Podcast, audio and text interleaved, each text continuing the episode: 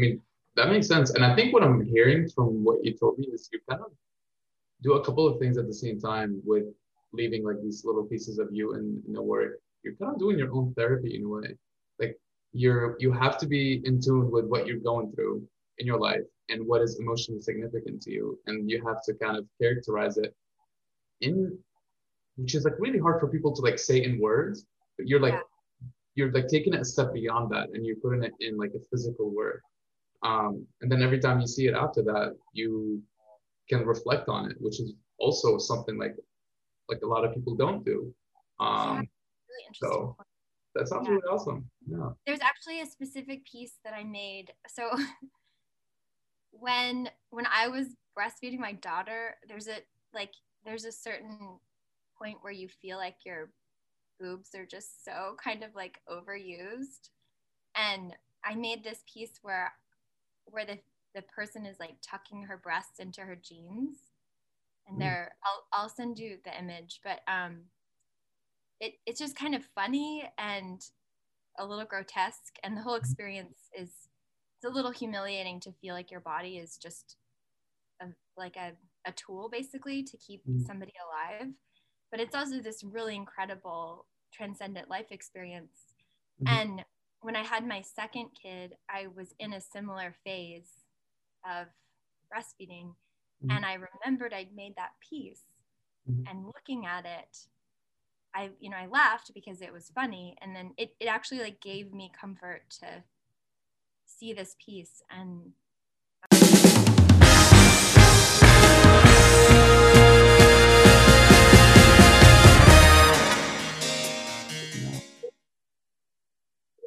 that sounded so stressful. Okay. Um, yeah. So I I wanted to ask. You mentioned that it, the roundness is very specific for for an infant's head. Do they all look the same? Is that what you mean by specific, or is there?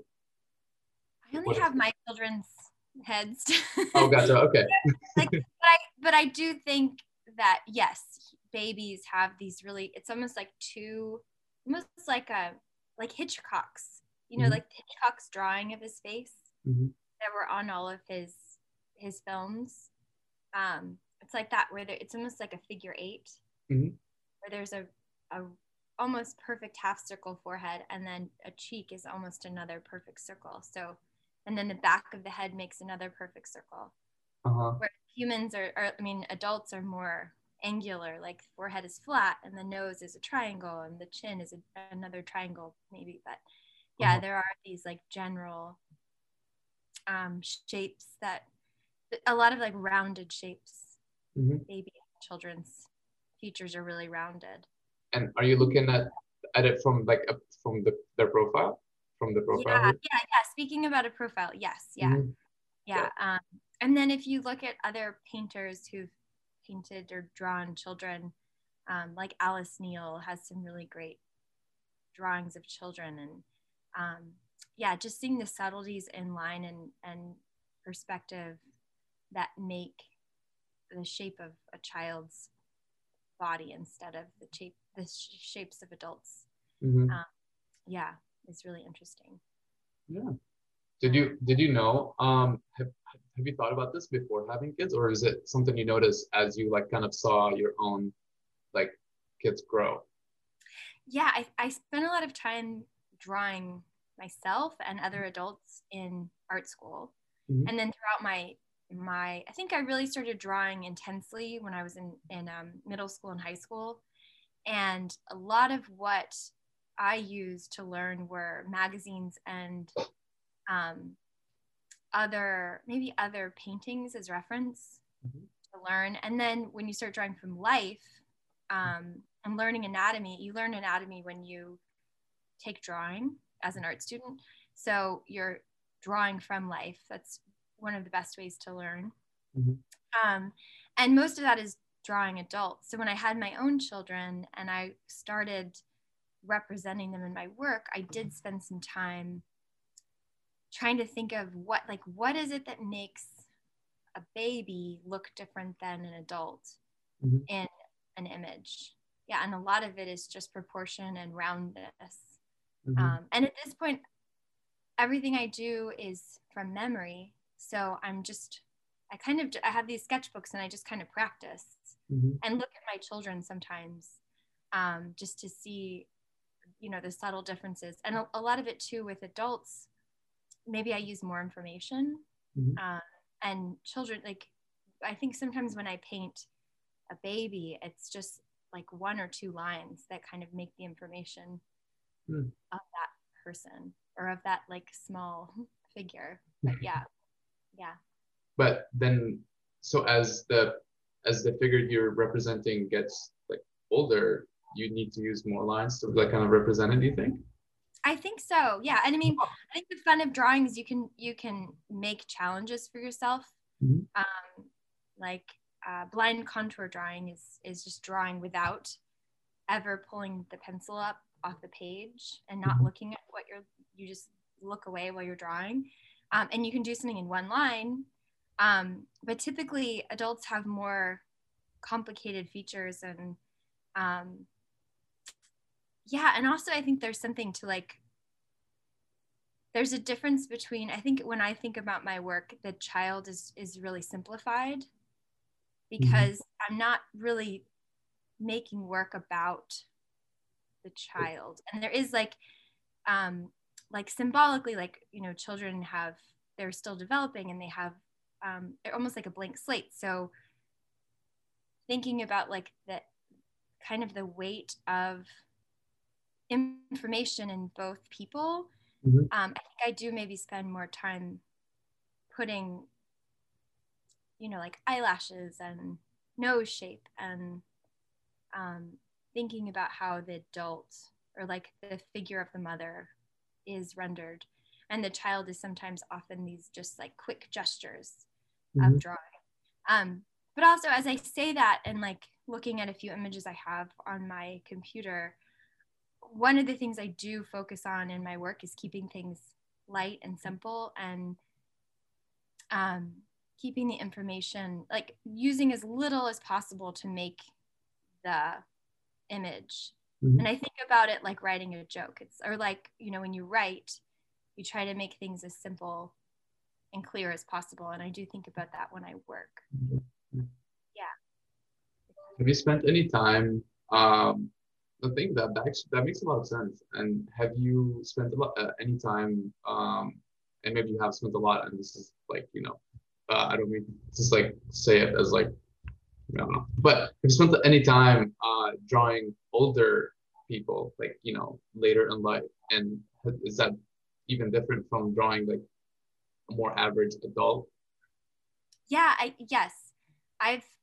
It's something that I do think about. I haven't really investigated hmm. much, um, but I do think a lot about that. Um, wrinkles like how to make somebody look older how a lot of my work is about body image and um, like changes in body and um, and the female body and like the idea of perfection and um, and really not expressing perfection but expressing kind of the reality of of just like life and and living in your body and and then poking fun of imperfections. And i have thought of how to draw like wrinkles mm-hmm.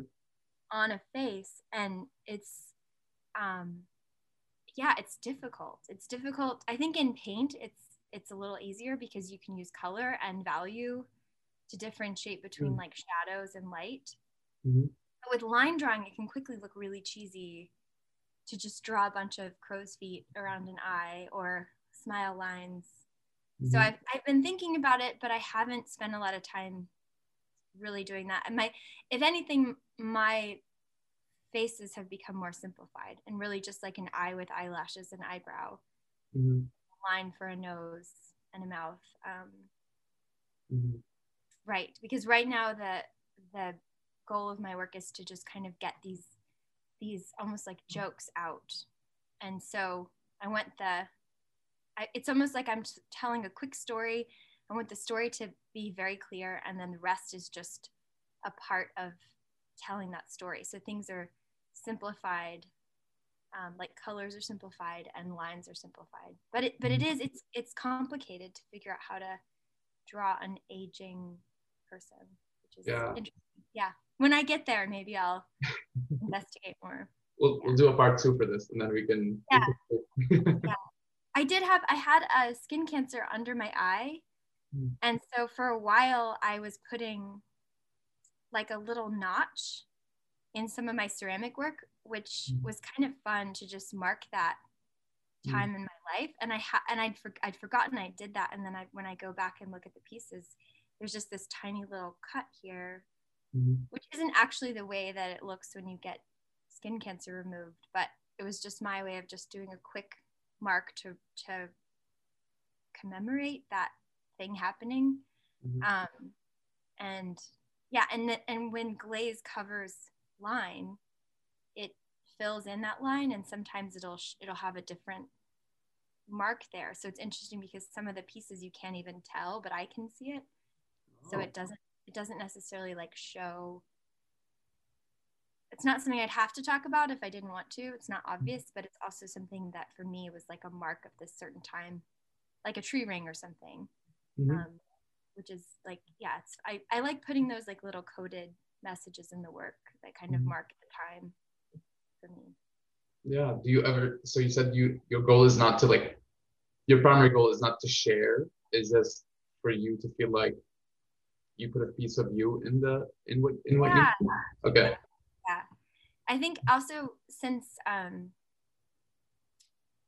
right it's i think a lot of what when i'm working i'm thinking about the present moment and what's happening right now in my life and um especially with small children um, you know the brain develops quickly they develop really quickly they grow fast Mhm. and it's it can be kind of traumatizing i know for some people um, they are, are excited about how quickly you know to get past certain difficult times with babies because it, it can be difficult.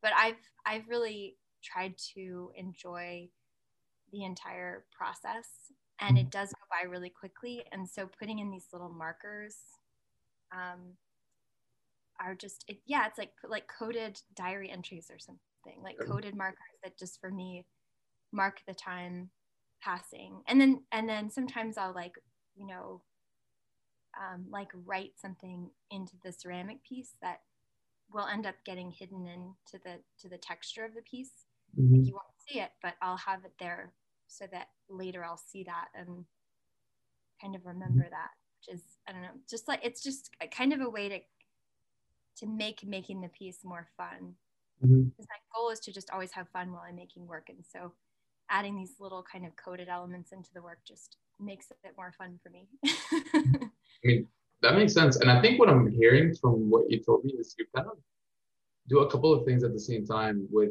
leaving like these little pieces of you in, in the work. You're kind of doing your own therapy in a way. Like you're you have to be in tune with what you're going through in your life and what is emotionally significant to you. And you have to kind of characterize it in which is like really hard for people to like say in words, but you're like Yeah. you're like taking it a step beyond that and you're putting it in like a physical word um, and then every time you see it after that you can reflect on it which is also something like like a lot of people don't do um, really interesting So- that sounds Yeah. really awesome yeah there's actually a specific piece that I made. So when when I was breastfeeding my daughter, there's a like there's a certain point where you feel like your boobs are just so kind of like overused. And I made this piece where where the the person is like tucking her breasts into her jeans. And Mm. they're I'll I'll send you the image, but um it, it's just kind of funny and a little grotesque and the whole experience is it's a little humiliating to feel like your body is just a, like a, a tool basically to keep Mhm. somebody alive but it's also this really incredible transcendent life experience Mhm. and when i had my second kid i was in a similar phase of breastfeeding Mhm. and i remembered i'd made that piece Mhm. and looking at it I, you know, I laughed because it was funny. And then it, it actually like gave me comfort to see this piece. And um, it was like a little talisman or something for that like part of my experience as a parent. which you know i didn't think about it that way as like therapy but i do think i do think this whole covid experience and having two little kids at home um, has been a really interesting experience and i made art the entire time mm-hmm. about being a parent and about taking care of my children mm-hmm. and i think it allowed me to to appreciate the closeness um, i'd been working a lot before covid and i felt like i was missing out on my newborn's life mm-hmm. and i was so i was so happy i was like showing my work i was i had openings all the time and i was like basically living my dream life mm-hmm. as an artist but I also felt like I was missing out on this brand new baby that I just met. And COVID allowed me to have that time with him, but at the same time, it was really difficult to be with two little kids by myself for almost a year. And at the same time, I made all these art pieces that I think you're right. I think allowed me to um, express whatever feeling I had mm-hmm. that day, to put it down, down on paper or to build it into a sculpture and paint it and then um, I, I feel okay now i don't feel mm. like i'm now um, you know experiencing the pain or the stress of the last year and a half mm-hmm. i feel like i've been present with that th- those feelings and um, and I, I do think having an art practice was like vital to me mm-hmm. uh, throughout all of like the really intense parts of covid um, and i yeah it's it's very it is it's it's very powerful making artwork is like i think for a lot of artists i know making art is is not a hobby or something that they do for fun it's something you you have to do mm-hmm. to be able to like live healthily in the world. Yeah. Yeah it's tough. I was i actually recorded a podcast yesterday with uh, someone who does music production and we touched on this exact same subject like you get into something like that because you really love music and you love helping someone put their idea into um, a flushed out like digital like like everything um, but then you need money also to live in this world that we live in today um, so how do you make sure that you make money but then you never like lose the creative drive that you have inside of you to keep to keep exploring and keep taking like these little risks um, that are like I'm not an artist. I do not do music. I don't do any of that. I'm in school, so like almost all the opposite. Um, but it sounds to me, it sounds like you need to have that kind of mental freedom to be able to kind of explore. Um, so I'm curious. Do you not feel that? Like kind of. Do you not feel? Do you never feel restrained in what in you what you let your mind kind of like do and what you end up actually doing with your work? I think for me, that has been a learning process. Hmm. Um, and I actually think, I mean, we all have to make a living to survive. Hmm. Um, and I, I like paid my way through college. I worked really hard. I worked like any, I think I started working when I was like 10. I just always, I, I knew I, I needed to, I wanted to work and I wanted to be able to take care of myself. Um, and my family situation was that I had, you know, I had to, if I wanted to do anything other than live at home for the rest of my life, I had to get a job and work. And um, I worked a lot of jobs that were really painful and and um, not fun, and and I didn't love them. And I also, when I was in high school, I started selling my work. Um, I but I painted portraits, and people wanted me to paint portraits of their kids and friends and family and it, it was great because I, I could charge you know a thousand dollars per painting as a 17 year old which which helped me like pay through college pay for college but it was almost impossible it was really hard because i wasn't making the work that i wanted to make i was making i was trying to figure out how to make work that somebody else wanted mm-hmm. and the thing i've learned is that i've done better like my career has done better when I'm just doing what I want to do. Hmm. And I think the balance between the two is I make a lot of work. And I always have a lot of work available. So there's a lot for people to choose from when they're looking at work to show or to buy. and um, well, you know, when I was 17 and I was making work, I was trying to figure out how to have a career and make money and also be an artist. And I think the idea was that you wait for people to come to you to ask for stuff. And mm-hmm. that doesn't work for me. I have to have I have to make what I want and I have to have a lot of it available so that I feel like I'm that's the only way that that works for me now. I like I cannot do if somebody asks me to do something, just the time that you spend worrying about whether or not it's going to work mm-hmm. is just not worth it.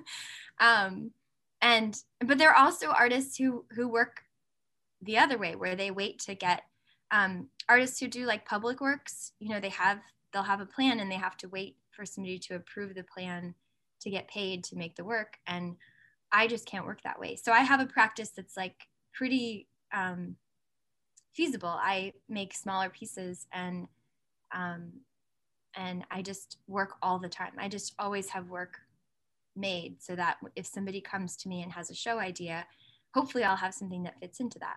Mm-hmm. Um, but yeah, it is. It's so hard. It's it's but it's been. I think that's been one of the biggest things that I've learned as somebody, just really somebody trying to have a career. Mm-hmm. Um, doing anything is that for me i have to have independence when i work and i have to have i have to do it the way i want to do it and not do what somebody else is asking me to do yeah do you ever do you think that comes at a price of having to work like do you think being able to do what you want to do but then being able to have like a big selection that allows you to you know still make enough money um you, do you think you've had to work harder to like to, to make sure that you're that you have something to like a good amount of things to offer to people? Or do you think you naturally work at a rate that you end up producing a good amount of things? Yeah it's it's just easier. It's way easier. And oh. and i um i think i just work well when i don't have a lot of pressure on what i'm doing. So so i also don't think about whether or not something is good i just make i just draw so right now we're on vacation which with kids is a trip not a vacation. Um, and I have, I brought drawing materials so that once a day I can sit down and draw. Um, and no pressure, like I'm here to try to relax and, um, you know, have a nice time. But I also love to draw. So I brought stuff to draw with. I brought some materials to play on like a big canvas and some paints to play on the beach with my kids so that we can all just kind of, you know, make art together. Um, and I, ha- I just have like systems in place so that it's really easy for me to make work and then um, i love to do it so it's not hard at all and if i don't put pressure on myself to make something that's perfect or good then i can um, then i make a lot of stuff and if some of it is terrible i might throw it away. Um, but for the most part i keep everything and um, more than more likely than not somebody comes in and loves it and wants to show it or own it or do something with it. So um, yeah it, it's this is the, the yeah this is everything about what i'm doing now is not hard and not painful. It's, it's all fun and works for my like lifestyle basically like i found a way to make artwork um, in a way that fits the life i'm living right now and that could evolve later and it's it's evolved from the lives I've lived before now. Well, that's awesome. Congratulations. Um, I don't think it was you're making it sound like it like you did it and like I'm I don't think you're implying that it's easy, but I don't think you're also saying that it was hard. I'm sure it was really hard to be able to come to this realization that you just need to not like let not pressure yourself. It, right. Right. Um, yeah so. that that's been the hardest part is to try to figure out it's almost like trying to find out that whole you know we're living in this culture of like wellness and self-care and there's there's all like we're there's this like marketing to try to figure out like who you are and your best self and and that's really i think one of the hardest things for anyone to do is to try to um, like listen to the things that are honest mm-hmm. in your feelings or in your experiences. And for a long time, I was making paintings from photographs and and I thought I was doing something I like to do, but I'd sit down to work and just dread the amount of time it was going to take to finish this painting that I had an idea of in my head. Mm-hmm. And then really just having kids and not having a lot of time to work. Mm-hmm. I was just like, this isn't working. This isn't fun. I don't actually like to do this. I think it takes, it can take years to realize you don't like to do something mm-hmm. and that you need to change it. And sometimes it's, it's, you know, something intense happening that, that helps you realize that whatever you're doing isn't working and you need to try something else. Mm-hmm. Um, and I, I think the other thing is art is a lot like golf where, or I've always, I've always thought about it as like a long-term thing mm-hmm. where I have my whole life to figure it out or to experiment with it. Mm-hmm. And I think about art as an experimentation. Um, doesn't have to be perfect. I used to think it had to be perfect.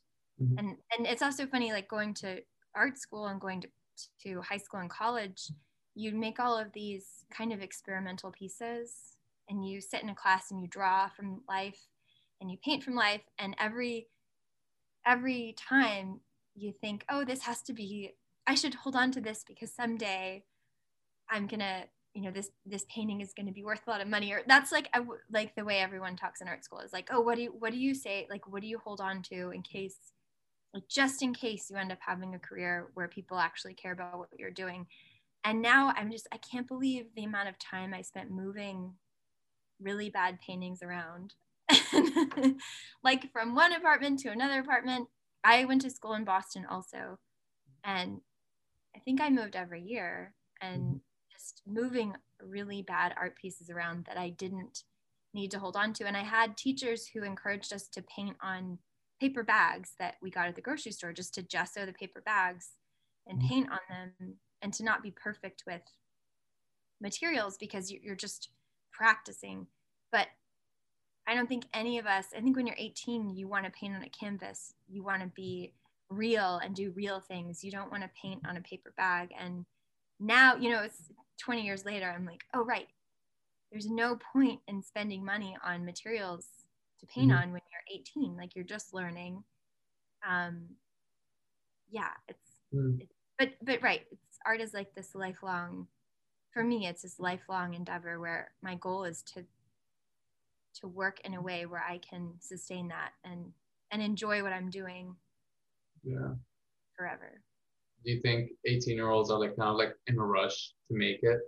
Is that why like they think like the canvas and that like if everything's perfect, they can just you know put it out there and then like it can just happen. Um, yeah. yeah, I think I think for I mean I don't know what it I don't know what your your trajectory has been, but I think when you're 18, I think there's this overwhelming feeling of pressure to to well for for me it was I felt this pressure to be self-sufficient and to be able to take mm. care of myself and do it in a way that was on my own terms and and so my pressure was coming from like I don't I don't I don't want to have to figure out another career. I want to be able to do this. So I want to do it well the first time so that I had I don't have you know so i i think there's also when i was in school there was this um idea that you would get discovered in college and that you would move to new york and have like instant you mm-hmm. know success yeah. and and that just that happens for a handful of people maybe mm-hmm. and really i think building a community and and having work to show and there are other things that are more valuable than working quickly and and getting like immediate success yeah. like yeah that might be nice when it's happening but but um but majority of the artists that i'm working around now you know i've spent a lot of time i think mm-hmm. time is really the thing that's valuable is like um spending time developing your your skills and like meeting people and and making mistakes and just living your life and eventually if you keep up with it mm-hmm somebody pays attention. Yeah, Maybe. yeah. But that that's kind of I guess a chance that I think any human has to take on themselves at some yes. time with anything. Um, but aren't you almost glad that I mean I don't put words in your mouth that it happened the way it did for you and like maybe for example you didn't get discovered on that quickly because you would not have I think I don't know how you any human could learn any of what you just told me now without putting in the time, as you just said. Yeah, and I think I think the, the thing that gets in, I think you're right. Yes, yeah. I um, the other thing that's nice about having any kind of success is that you can look back on um, awkward or painful or you know experiences where you didn't have a lot of choice in what was happening. You can look back on it and be like, oh, this is exactly what had to happen for this mm-hmm. for my like for my life to be the way it is.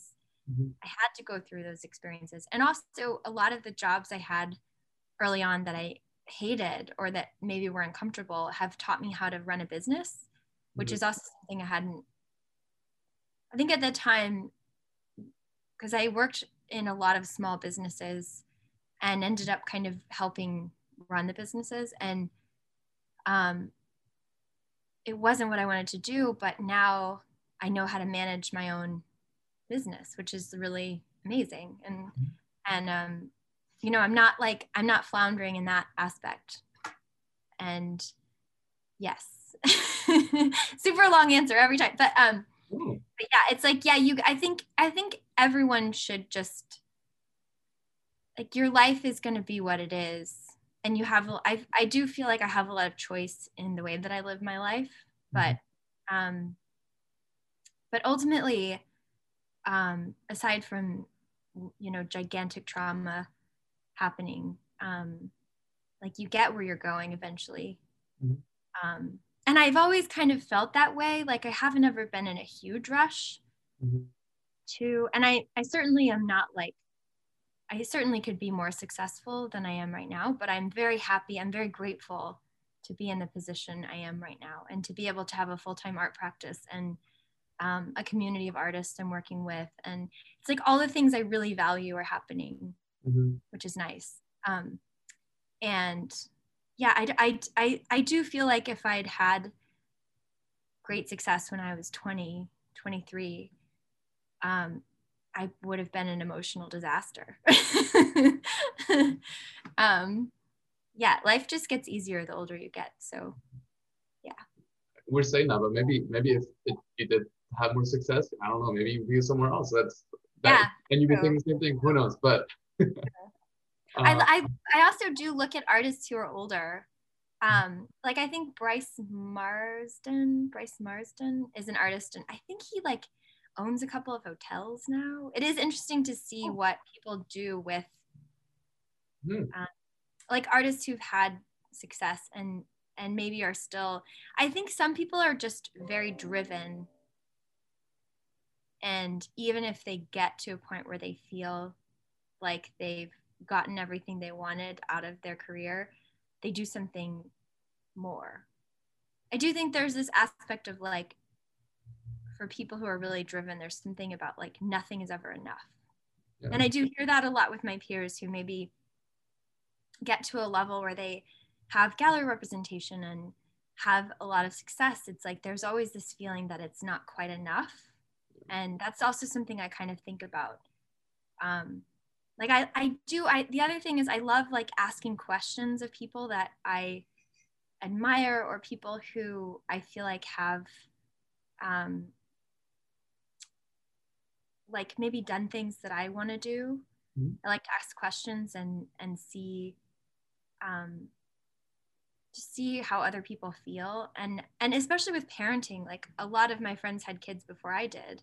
Mm-hmm. And I learned a lot about what to expect and what to how like I kind of felt those emotions before I had them. Mm-hmm. Um, and it it made me a lot more calm as a parent. I think then I would have been if I'd been the first of my friends to have a kid or um, I do like to kind of see how other people do things before I do them so that I can, I kind of like play out those feelings in my head. Mm-hmm. Then if some, if I do get to a place where I'm experiencing the same things, I, I'm like, okay, well, this person felt this way. Mm-hmm. And I know that. So how am I going to approach it or how am I going to feel? Um, yeah, I think I like in general, I try to have like an awareness of what's happening mm-hmm. and and maybe like what the potential is there from there. Mm-hmm. And it is interesting to see people who've succeeded in the art world and and how they've continued to do other things or um, like how they've kind of like positioned themselves in in the greater world once they've had that success um, i kind of wonder if um, and maybe you know about this uh, the artist you mentioned brice was his name i think I think it's Brice Marden. I should probably. Yeah, if those two, I'm, I'm, gonna look, I'm gonna look it up later. If those two hotels are like chain hotels, or are they hotels that that kind of he kind of you know put his touch into the he did. Yeah, they're like very very curated, very nice. Like one is in Tivoli, New York, and I think he might have one in Greece. I mm-hmm. might not have that right, but yeah, it's like places that he loved to be. So he opened up a little motel there, little hotel. Mm-hmm. Yeah, but, but very curated. Yeah. That's that's really inspiring, honestly. Um, yeah but you also touch on on a really good point and that's something i've also thought about a lot is how we as humans maybe not all of us are like think about this as much but i also when i see someone else do something i always pay attention to what they're doing. Um, because I, I like i've learned so much from just watching other people like make mistakes or not make mistakes or just be like behave on a day-to-day basis. Um, and i think i pick up a lot from th- that way way more than I do from like going out and like doing my own research or or learning on my own or even making my own mistakes sometimes because when I'm making my own mistakes, my emotions are involved. And yes. I'm not always in tune with those emotions at the time. So I don't even know that I'm making a mistake or what, whatever. But when I see someone else, I'm completely disconnected. I see, objectively speaking, what they did here was appropriate, very appropriate, or not appropriate. And then I internalize that. Um, right. Yeah, you're so right about emotions. Yeah. Yeah. Um, I think, and I do like. I think when people express extreme emotions, that's maybe when I learn the most about myself. It's yeah. like, oh, I want to act like that, or do I ever act like that? yeah, yeah, that's really interesting. Right, and you're also in medical school, right? And so you're part of your job right now is to try to figure out where you want to go mm-hmm. and a lot of that must come from thinking like seeing what other people have done and yeah. and kind of like life you day-to-day life you want to have and that's yeah that's kind of like the best way they tell us to, to figure this thing out is to shadow other physicians and see um, kind of on paper like how much they're working what they're doing um, but then at the same time which we haven't done that much because of COVID. We're not like shadowing really.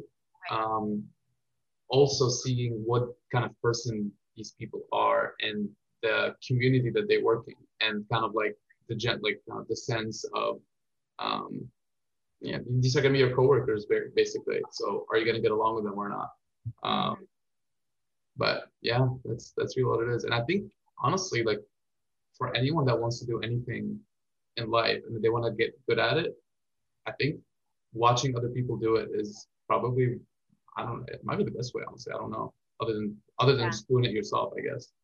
Um, right. And there's and I think that also kind of goes back to what I was talking about with with the jobs. Mm-hmm. Um, I think there's also a lot to be said for for working and just having jobs that just any job. Yeah.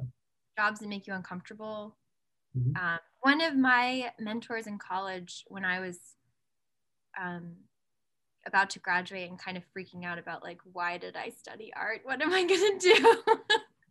she just, you know, said it's a lot easier to find out what you don't like to do than what you like to do. So, like internships, um, I know internships are difficult because a lot of times it's hard to find anyone who will actually give you work to do. Yeah and and then i feel like internships are really kind of navigating what it's like to be like a new person in a situation and mm-hmm. like learning how like jumping into a situation and learning socially how to in, like interact. Yeah. And a lot of being an intern is just awkwardly standing around asking for help. Yeah. Um, and there's a lot to be said for learning how to ask for help and um, but yeah, but I think like working at restaurants mm-hmm. is an incredible way to to it's like a crash course in human behavior Yeah. You learn how to treat people well in high stress situations and how to accept people treating you poorly. Mm-hmm. You learn so much about class and um, and like different social socioeconomic situations. It just mm-hmm. yeah, I feel like I feel like there's something very humanizing about working in restaurants. Yeah. Um, and uh, yeah, I mean, I've, yeah, it's like every job I've ever had has been such a valuable experience, even if it was just so painful. I agree with the restaurant part. I worked. Um, my first job ever was um, I think I was 15 years old. I worked at a um, as a cashier at a pizza place, and then I moved on to work as a busser at um, like a steakhouse. It was like a really fancy steakhouse. Um, I learned so much from that job. Um, and when I first started, I was so excited about all the new things that I was learning because I was learning like every time I would talk to to a new table, I was like getting a glimpse into their life that you know, and I was doing that so many times in one night, um, and I really really enjoyed that. But I think I hit a I hit a point where I finally accepted that okay, I really like this, but this is not actually what I want to do with my life. And once I learned that this is not, once I feel like I learned enough from it, and I realized that this is definitely not what I want to do with my life, um, is to work in the restaurant business. I like I couldn't get myself to get excited about the work anymore, and like I think I quit within like a few weeks after that. Um, but doing it was one of the best things that have happened to me. Um, I think I, my dad like told me you have to do this uh, at some point. So I think it was it was his idea. Uh, I think you also brought something up that's that's also been kind of a big deal for me is like um, being okay with quitting. Mm, yeah. I grew up with a lot of kids who weren't allowed to quit. Like if they signed up for something, their parents made them see it through.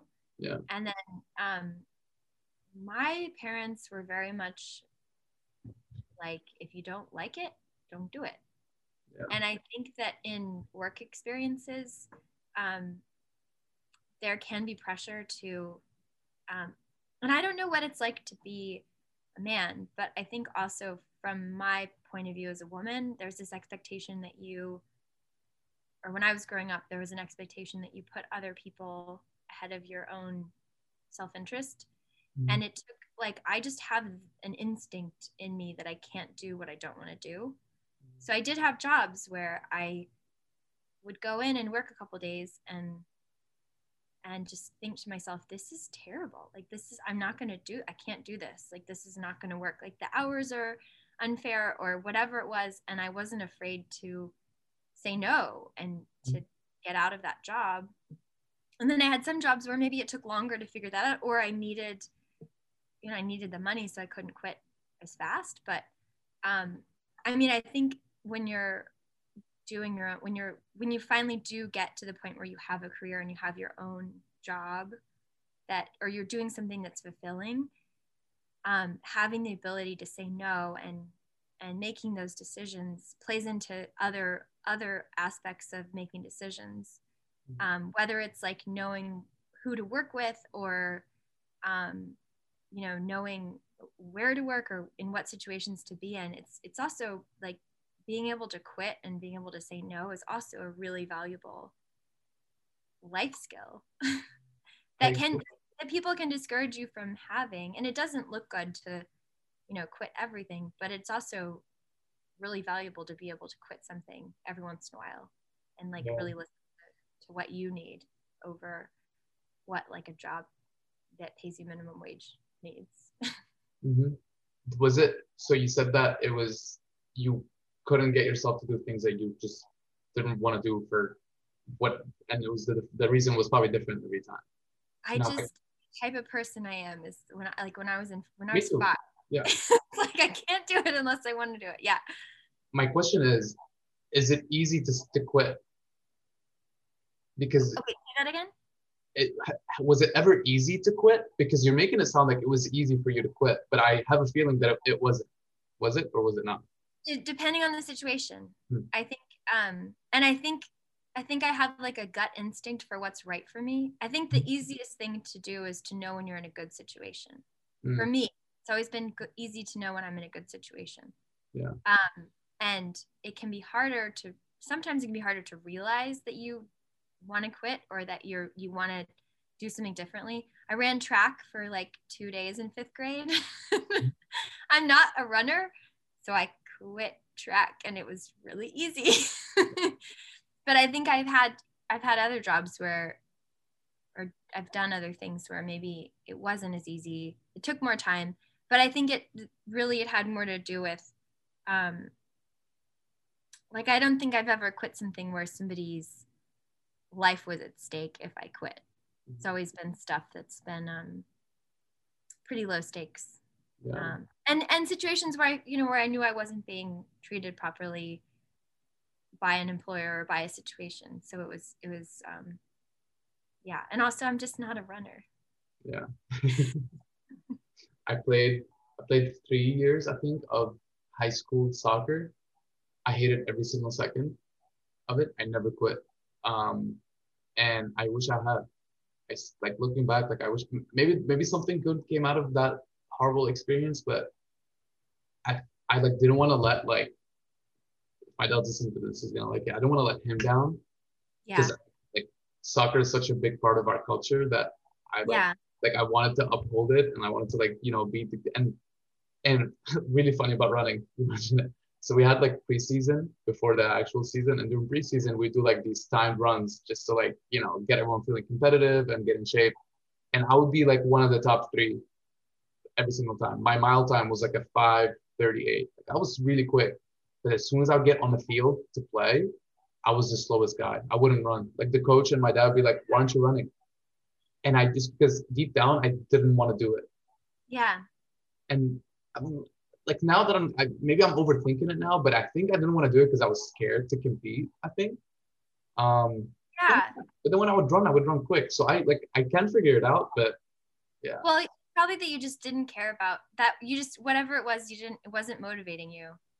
That and that's exactly what I was talking about earlier about. Yeah. Like the way I've gotten to the work I make now is by having those those experiences where I'm like, I love painting, so why is this not fun? Mm-hmm. and then realizing that that I, you can still paint and do it differently um, and i think one like one of the hard when you talk to or when i talk to artists one of the hardest things is like figuring out what to make work about yeah. and also moving on from something that's not working mm-hmm. and it takes time and yeah and i and it's like paying attention to that feeling of why am i such a good runner but i don't run quickly on the field with a bunch of other people. Yeah. And I'm also not a competitive person. So I totally get that. Like, I don't have any motivation to beat other people. I just, I just want to enjoy myself. And I, I, and the social part is, is fun. So like, I want to be in situations where I'm around other people mm-hmm. and I'm doing something that makes me feel comfortable. Yeah. So I was also always on sports teams, but I was always the one who was the slowest and sat on the side. Like I, I think I played softball just because I could. Like I went to a small school and everybody played softball after school, mm-hmm. and I never played once. Oh. And I sat, but it was I was I never it never occurred to me that that was bad. I was like, yeah, I don't want to go out and sit in the sun and be an outfielder and never have anything happen. I just want to sit here with my friends and talk about stuff. yeah. Yeah. At least was tried, said, after two days. Yeah, yeah, yeah. Yeah, I wanted to have the uniform. I wanted to be on the team. I wanted to hang out with everyone, but definitely not good at sports. um, and I, I, do, I do run just to try to stay healthy. And mm-hmm. I think my mile is like used to, I think I used to run like maybe eight minute miles. And now I think I run like 11 minute miles. You, you're doing something. Better than nothing. Uh, yeah. Yeah. And I'm not, I'm not running at all now. Uh, I'm wearing like a, a, run shirt, but I don't run it. Yeah. Uh, I realized, I realized actually that I really liked um, like strength training a lot because yeah. it was me versus me. Right. So I also I find it really hard to be competitive with other people. I think now I'm like growing into it, and now I'm like I enjoy playing basketball, like and I enjoy like you know being physical and and whatnot. Um, but I really like my favorite is it's me versus me. And let's see how hard i can go or let's see like whatever it is that i'm doing. Um but yeah. So with painting um you said that you enjoyed it but then what was it about what you were doing at the time that you didn't like? Was it because that you were painting was this the when you were painting portraits for other people no so this is actually yeah it's i'm trying to think of how to say this without make it a really boring story um so i think there like painting is for me it's it's um it's almost like a part of who i am mm-hmm. like make like using my hands to make something yeah. is is really i just it's like breathing i mm-hmm. love it it's like swimming and breathing i love just the whole activity of it like mixing paint and using brushes to paint onto a canvas.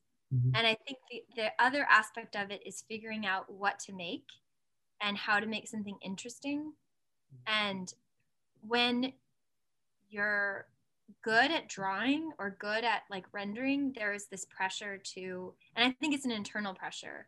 There's this pressure to like show off how good you are at painting a face or painting a person or mm-hmm. painting whatever it is that you paint and it's it's hard work to figure out how to shake that off yeah. and picasso is actually a really good example of of the trajectory of that mm-hmm.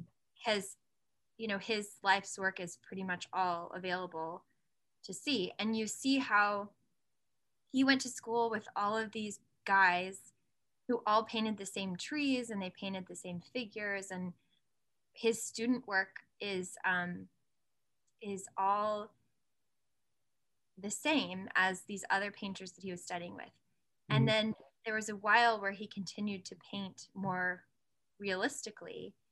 Um, and then you get to a point where you just get tired of it's, it's almost like you reach a point where you've realized you've you've um, you've exhausted whatever it is that's going to happen in that direction mm. and, and it's hard work to figure out how to shake that off because there's an instinct in a lot of artists to always show off how good they are at mm-hmm. making something and for me it was like coming up with a completely different system of working that allowed me to shake off this kind of like boredom in what i was making mm-hmm. um, and so and a lot of it had to do with not having any time yeah it took it used to take me like a month to make a painting um, and I got to a point where I just didn't want to, I wanted to paint in one day.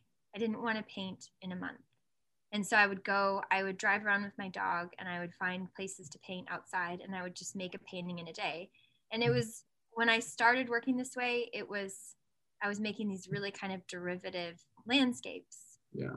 Um, because I wanted to be outside, I wanted to see something new, and I wanted to paint. And mm-hmm. then as I had kids, I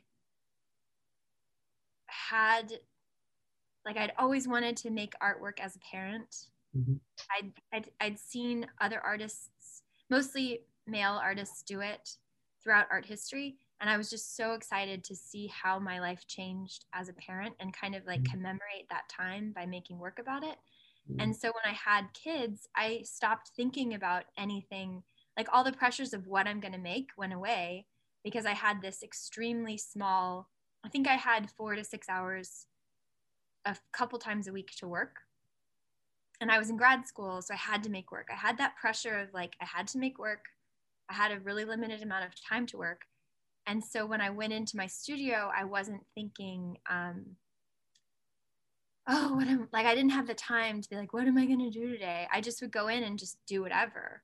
Mm-hmm. So one day I think I painted like a banana in the woods, like really dumb, like just whatever. And then that evolved into this body of work. And it just happened by giving myself limitations. Mm-hmm. And and then one of the limitations was like it has to be fun. You have to be having fun. If you're not having fun, mm-hmm. then stop doing it and do something different. And and that it's like just those having those rules have made the work more simplified and um, and then from that simplification i've started you know like essentially writing jokes into the work like thinking about how how what's the fastest way for me to make this piece funny mm-hmm. or what's the fastest way for me to like express this idea into a piece. Mm-hmm. and, and then from there it just kind of like the whole process takes over. And now i don't even think about anything other than having fun and making work. Yeah. Do you, do you um is there anything that you think about now uh, or any I don't know metric or any quality of the work that you do that you like try, try to on purpose still kind of get better at or improve or maybe a certain skill? Or is it all just you just letting it letting it out yeah that and that changes and a mm-hmm. lot so when so during covid i was working from home and i had a kiln at home mm-hmm. and it was the first time in a long time where i could work days in a row yeah. and um every day when I work, I have a goal, and it might be a new goal every day.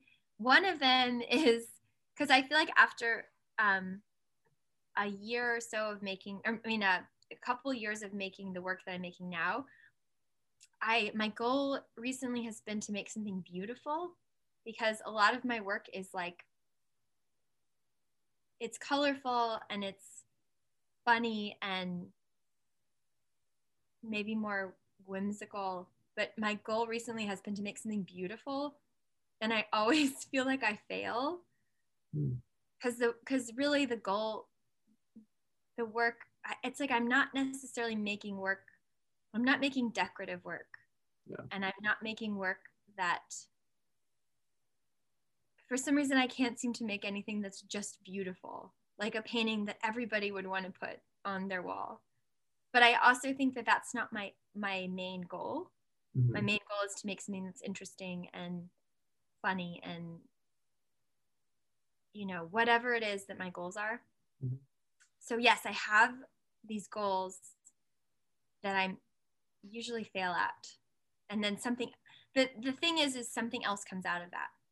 So having that mm. having any kind of goal is interesting because you might not get what you what you thought you were going to get, but mm-hmm you'll get something else instead mm-hmm. and and sometimes like um like having the the days in a row to work are really interesting because I'll start with one idea and then by the end of the week I'm at a completely different place. Mm-hmm. I recently made a piece that is trying to show the growth of a pregnant body. And I made this drawing that shows like the basically um, a silhouette of a belly as it grows. And there are nine months.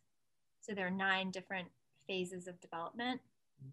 And I did look at pictures of my own body to see how it transformed to make the shape because there are these very specific shapes of your your body isn't just a half circle the entire time you're pregnant. There are these like more specific shapes that transition between pregnancy, like the beginning of pregnancy to birth um and and then like as i was thinking about really what i was thinking about is making like 18 months of showing the transformation of the body as the baby grows in your body and then as your body transitions afterwards because i think there's this idea that the moment you have a baby your body is looks the way that or should look the way it did before you were pregnant and it actually takes like a few months for the muscles to go back down and for your uterus to shrink and for all this stuff to happen.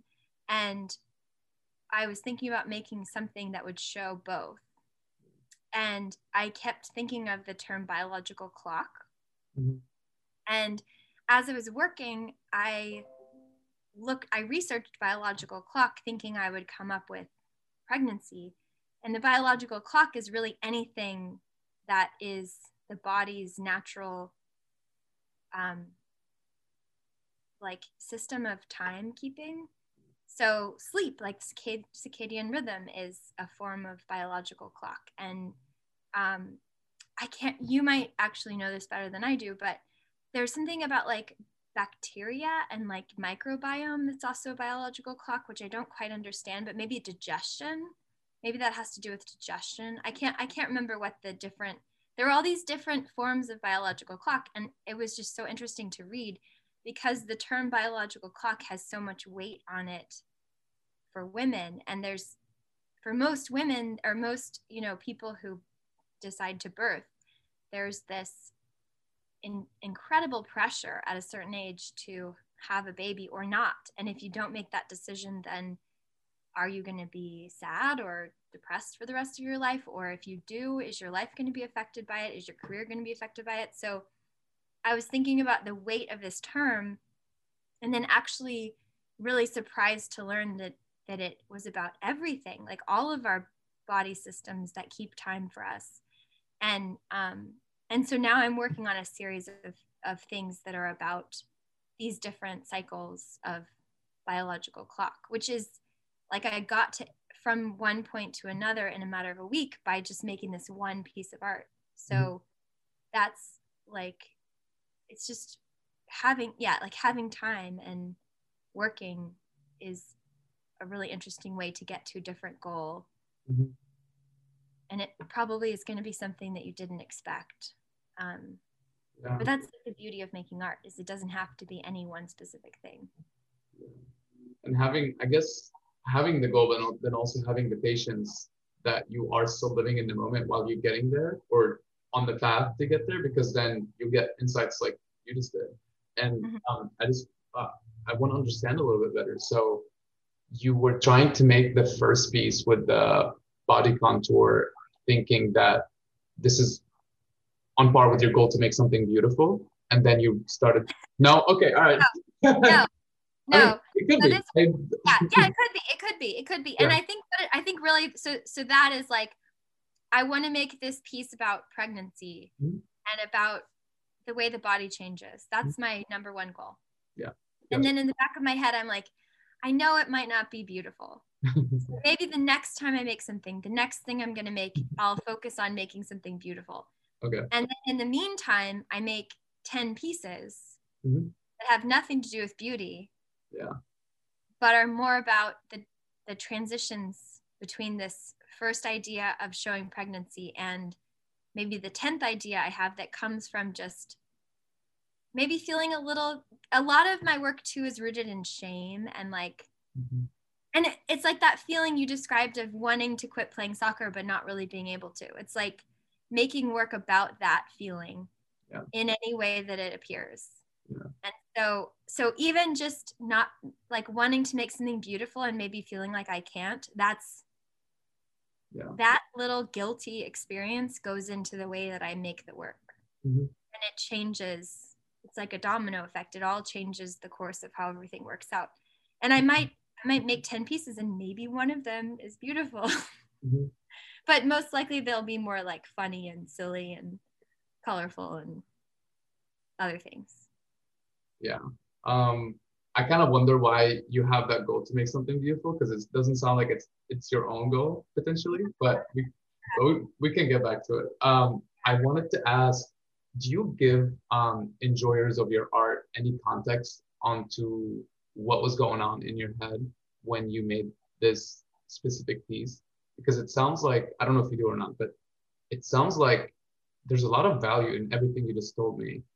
Um, that for someone who's seeing the 10 pieces of work that you made about biological clocks and that concept you've been thinking about, um, it could be really it, it could enrich the process of of enjoying your art potentially. I don't know but right um, so so um so i think as an artist um with some ed, you know art education a lot of what it's like you make work not knowing how it's going to be seen in the world. So you hope that it's seen by the right people and in the in the way that you intend it to be to yeah. be seen but you also make it knowing that once you're finished with it it's out of your control. Mm-hmm. um, and i do think a lot about a lot of things when i work. Um, i don't want to hurt people with my work. So i'm thinking about um, like the work has become more representation of my own experiences physically. Like i have this caric- characterization of me who's like the the um the medium for telling these stories or like bringing up these conversations.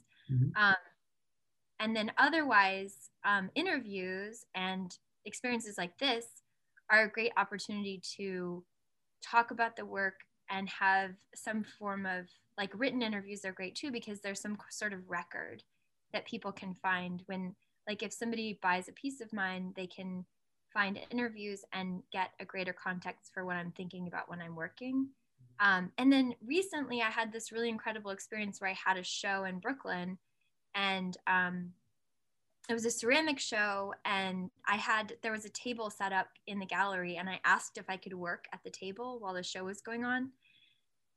And they said yes and the show was up for two months and so i was actually able to talk to people as they came into the gallery which is not something you normally can do. Normally you have a show and you're there at the opening and maybe at the closing and you make appointments with people to come and visit while the show's up. But aside from that you don't really have a lot of contact with the people who are visiting the show but this one show i had i was there almost every day and i was able to talk to people as they came in and talk to them about the work and it was incredible for me as an artist to be able to say because also when you're working you're not talking to yourself about your work while you're working or while i'm working i'm not sitting there in my studio talking to myself i'm thinking deeply mm-hmm. and i'm you know i'm trying to to get something out but um really looking at the work and thinking about it um in front of it with other people is an incredible learning experience. And i also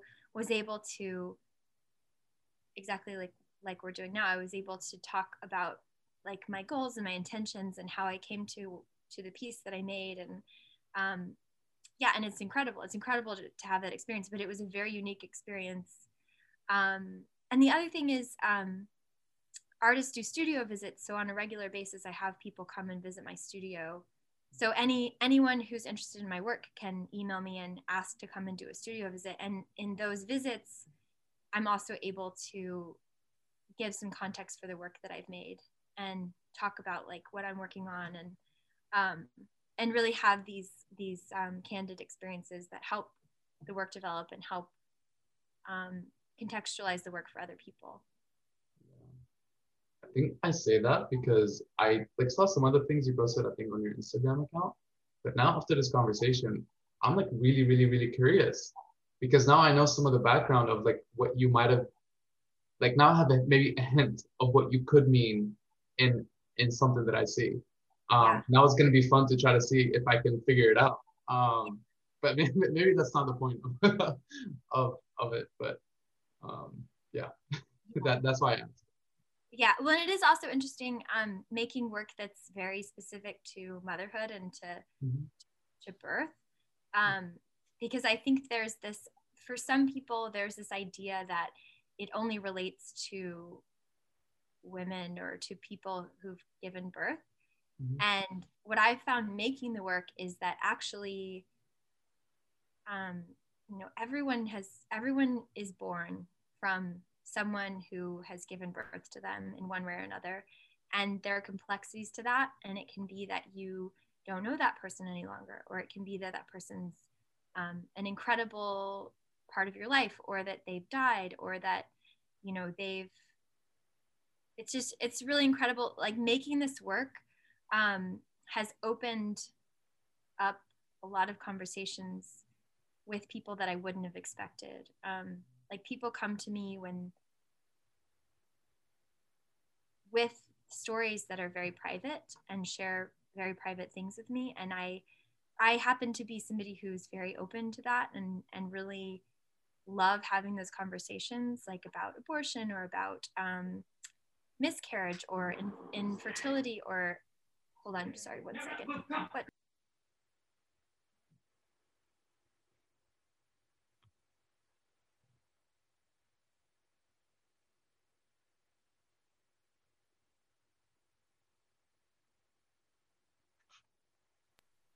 Sorry, the dog just came back inside.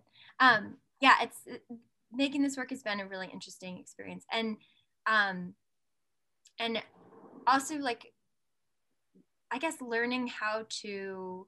I think there's this idea that things that are unknown about our culture are not interesting to everyone, and it's not true. I think it's just that some people don't know how to talk about different issues and making artwork about things that are maybe invisible to some people um, just opens up those conversations. And uh, there's also this idea that a lot of things that are are kind of hidden from culture a lot of like things that are related to women's bodies um, you know people who uh, identify or who um, i don't mean to say women like specifically um, but people who birth and people who bleed is that like there are these ideas there are ideas that that um that these things that that people spend a lot of time hiding about themselves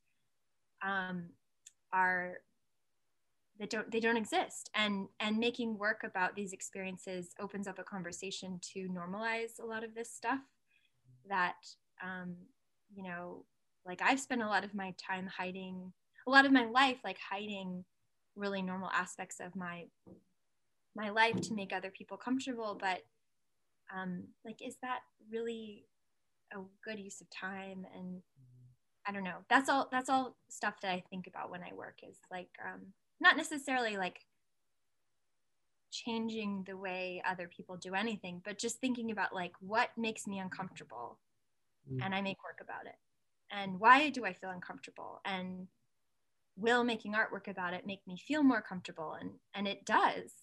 Um, yeah and I've, I've had a lot of conversations with people about body image and this question of like does making work about body image make you feel better about your body?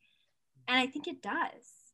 I think just because you i think in a way making work about it you have to be confident about who you are because it feels inauthentic to make work about it and then pretend like you aren't mm-hmm. um, and at the same time um, yeah it's like just ex- addressing the issue is cathartic and is a comfort and shows you how just ridiculous it is to care about things like other than like love and and I don't know whatever it is that's important is um yeah yeah you're you're you're singing my song right now. I always preach. I think love is the most important thing on the planet. Yeah. Um, does it ever get easier to to get out of your comfort zone in this way, or is it always kind of the same uncomfortable feeling for you? Yes, um, I think the more I've kind of made work about like really taking discomfort and shame and um and like uh like making fun of it like the humor and shame and the humor and discomfort, the more I've kind of made fun of that in my work, the easier it is. Yes. Yeah. Yes. Like I, anytime something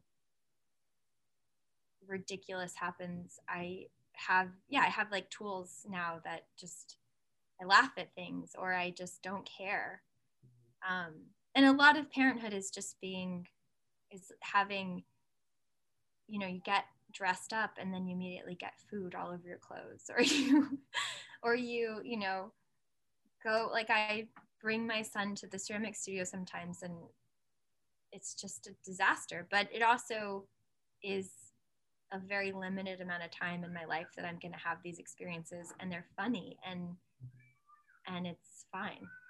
Yeah I'm glad you mentioned that now because I think you mentioned jokes earlier on when we first started speaking, and I wanted to ask you about it. Is is humor a tool that you've always used? Um, and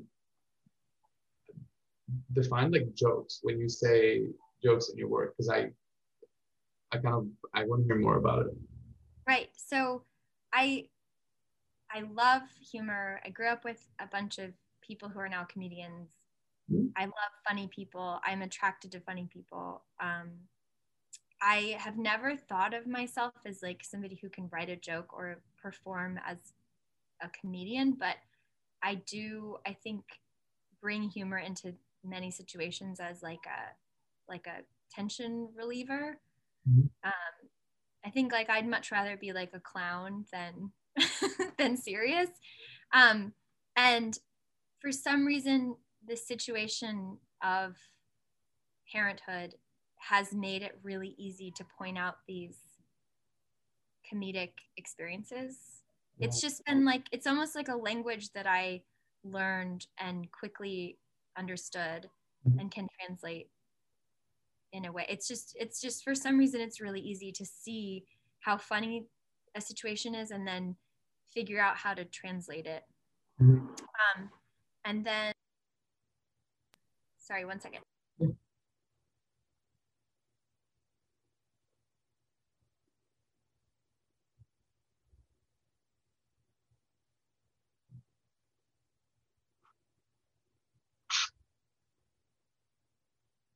Okay. Um, yeah, and then as far as, um, yeah, I don't remember what we were talking about, but but yeah, that but the humor, just for whatever reason, it's it's easy to to make, especially with drawings. It's just the way that a drawing is made and the way a joke is written are pretty similar. Yeah. Um, and so it's and the and the more I do it, it's like the more I kind of make these drawings the more experience there is to kind of think about what the punchline is. Mm.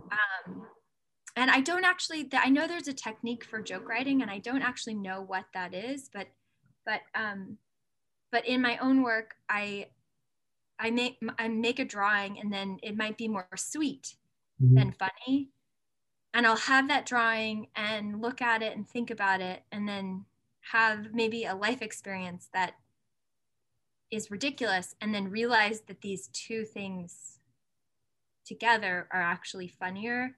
So one of them is I made a drawing holding my son in this like really intimate embrace and then realized that I've spent a lot of time like children never want to leave your side. So the moment you have a baby you're trying to go to the bathroom and you have to like hold your baby while you're going to the bathroom because otherwise your baby's going to cry the entire time and it's just so stressful. It's just way easier just to hold your baby while you go to the bathroom and i realized that i hadn't seen that in artwork and that that would actually be a funny drawing mm-hmm.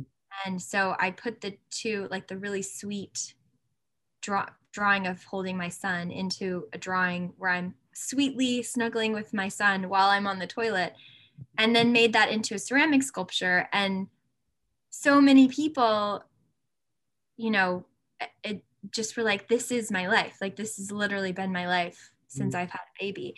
And it's it's also it's that's also an example of kind of like a coded experience that might not make sense to somebody who hasn't had that experience, but also it's just like ubiquitous experience for parenting. Like every single person who's had a kid has sat on the toilet with their kid mm-hmm. while they're going to the bathroom and it's so ridiculous and a little it's just something you'd never tell anybody but mm-hmm. turns out everyone does it so yeah but yeah right humor i feel like humor is it comes very easily in certain ways um, and it's very important i love humor yes I think you're speaking of it very lightly, but I think that's a really good quality that not a lot of people have is being able to make something is to find the humor in something that is I mean, you're saying it's not that I think it's pretty serious. Like when someone thinks about when I think of pregnancy to me, because I don't I don't know too much about it, as you know. Um, as you just said. Um, I don't know how I would find something funny in it but because you've lived it and you've accepted it and you've dealt with it and all and all that you can find the humor in it and then you can connect right. with people who experience the same thing um yeah. And i think at the at the like the basis of my work and the basic the basis of all of these experiences is like imagining a situation where you're completely vulnerable and at the same time you're completely exposed which is a lot of i mean a lot of experiences of being with a doctor are similar to that, where you have patients who are, or, you know, when you go to a doctor, you're generally like very vulnerable and very exposed at the same time. Um, and birth is like a really great example of that because um, there's absolutely no way you're going to look good giving birth mm-hmm. to a baby and people still try and and there's so much like involved in a baby being born that is so humiliating and so um, also so unknown. And it's also just really funny. Like i think people think of birth as being really grotesque and and something that they don't even want to see. Mhm. but the actual like play by play of it is is absurd and and just and right and it's like the tension between vulnerability and and um and the inability to to protect yourself from that vulnerability can be really funny in certain situations. And parenting is one of them because it's like the goal is to keep my main goal is just to keep my kids alive. And and so much can happen to me in the process of that that's really humiliating and like um and it's and that type of humiliation is like easy to exploit as humor because it's not about it's like it's still it's there's something like um sweet about it that keeps it from being it's different than like artwork that's sexually exploitative or um yeah. It's and, it, and in a way it's kind of like an untapped mine because for so long it's been a hidden um, aspect of humanity um, especially in the art world. Like there are definitely people who make work about motherhood and childbirth but it hasn't gotten a lot of attention. So in a way it's like this incredible well of of things to make work about because they're um, they haven't been like overdone. Whereas like a landscape um, like a painting of the ocean is so derivative that you go anywhere you can go to any thrift store and find a painting of the ocean Yeah. and it loses its value because it's so overdone. And it can be beautiful and you can find beautiful pictures of the ocean to put on a wall. But as far as making art it's hard to make that picture interesting without doing something extreme or without having some sort of like creative genius that can explore the ocean in a new way. Um, yeah so really making art about motherhood and childbirth is just really easy Well, I mean, if I tried to do it, it wouldn't be easy, right? Even Yeah. no matter how good I was um, at at drawing or, or painting. Um, Right. Yeah. But how do you see your your work um, changing, or maybe not changing, or evolving? I guess evolving is a better, better word here. Evolving um, as your kids grow. Is it going to be so centered about motherhood as you keep going, or do you think you see it evolving in a in a different direction? yeah so so making work the way i do where i make something new every every time i'm working like that day um, that process until that stops working like that's a really good measure of like what is going to happen in my work because my work will just keep evolving as my life evolves Mm. um, and i think um, yeah I, I i think now that ceramics have kind of taken a larger place in my practice i'm really interested to see how like sculptural elements will evolve in my work. Mhm. and then um, as far as content it's hard to say. I've i've always kind of made work that's a little bit autobiographical. So i imagine that the work will evolve in that way. Um, and and i do think that there's this kind of what we talked about earlier there's this kind of natural time limit to what i make Mhm. where i get to a point where i'm just i feel like i've done what i can do with it and I, it's time to do something different so Mhm. i'm guessing that the work will evolve there's also the chance that i'll be so sad that my kids are old that i'll just continue to make work about them being babies forever um, which is highly unlikely but there is this like sadness to parenting that i don't think people really talk about that has to do some of my friends who've had two kids talk about having this like depression after having their second kid because they realize that they're not going to have any other kids Mhm. and that it's just sad to think that that you won't hold another baby or um, have these experiences again and i think that's something really that's something that i'm kind of listening to and paying attention to and wondering like if i'm going to feel that way. And um, and I, I do think that that like the there's there are three elements in my work. There's humor um, there's the abject and there's um, oh my god i forgot what the third one is. Um, uh, there's joy there's humor and there's the abject. And I think there's another element that I don't really like, haven't really addressed directly, but I think it also affects the way that I make the work. And it's, um, it's like um, the idea of death and like kind of the more um, like serious feelings that I have that also relate to these experiences that aren't easily translated. So, like, um, you know, like the fear of losing my children is like a big thing I think about, and and I like as I hear my peers talking about their, it's like the anxieties of of life or something. That's also something I'm really interested in, and I don't really know. I think there's also like a superstitious element in me that's like afraid of making work like that because because like that's so it's like had like the day my daughter was born i started to realize the like weight of death. Mm-hmm. like i'd never really thought about it before and then i realized like i couldn't die. Like because she existed i couldn't ever die. Like i just had to be alive forever. And i think that those are also really interesting feelings and thoughts and and um yeah. So i have no idea how the work will evolve.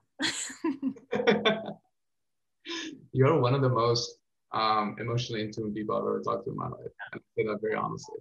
Um, and I, I don't want to keep you any longer. I know you have two kids who are probably waiting for you right now. Thank you so so much. Yeah thank you. Yeah thank you. describe to you how how grateful i am for you being so honest with me and taking the time to speak to like a random stranger, right? Um, and if there's anything that you would like to to share with people who are listening, and I'll maybe I'll make a clip or I'll make it into writing and I'll include it in the post uh, about your work, where they can find you, they can contact you. Yeah, so I have a website which is my name, MadelineDonahue.com. I have an Instagram where I show works in progress and some, um, you know, recent works, which is at Madeline Donahue. And then um, my one of my sculptures was just acquired by the Museum of Fine Arts Boston, and I think it's going to be oh. on display later this year. So I'll keep you in touch about that, and um, hopefully we can all go see it. That's awesome. Uh, also, all students get, I think, at least in my school, we get free tickets to the MFA. So I'll, yeah. I'll definitely be there.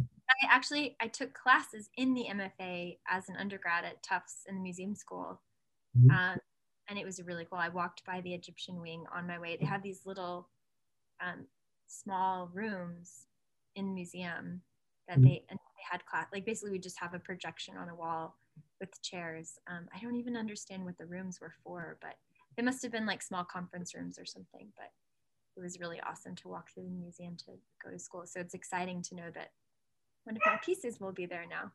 That's awesome. Congratulations. Um, awesome. Um, anything I can help you with other than sharing this information? Yeah. Thank you. Yeah. Awesome. I'll just call you for medical advice later. I don't know if that's a good idea. I promise. but I can I can potentially I have a good amount of classmates that I can uh, connect to it. We'll, we'll outsource. Yeah. Yeah. Nice uh, to meet you. Enjoy your vacation. Thank you so, so much. Yeah, talk to you later. Bye-bye. Bye. It's going to take me a second to figure. Okay, bye.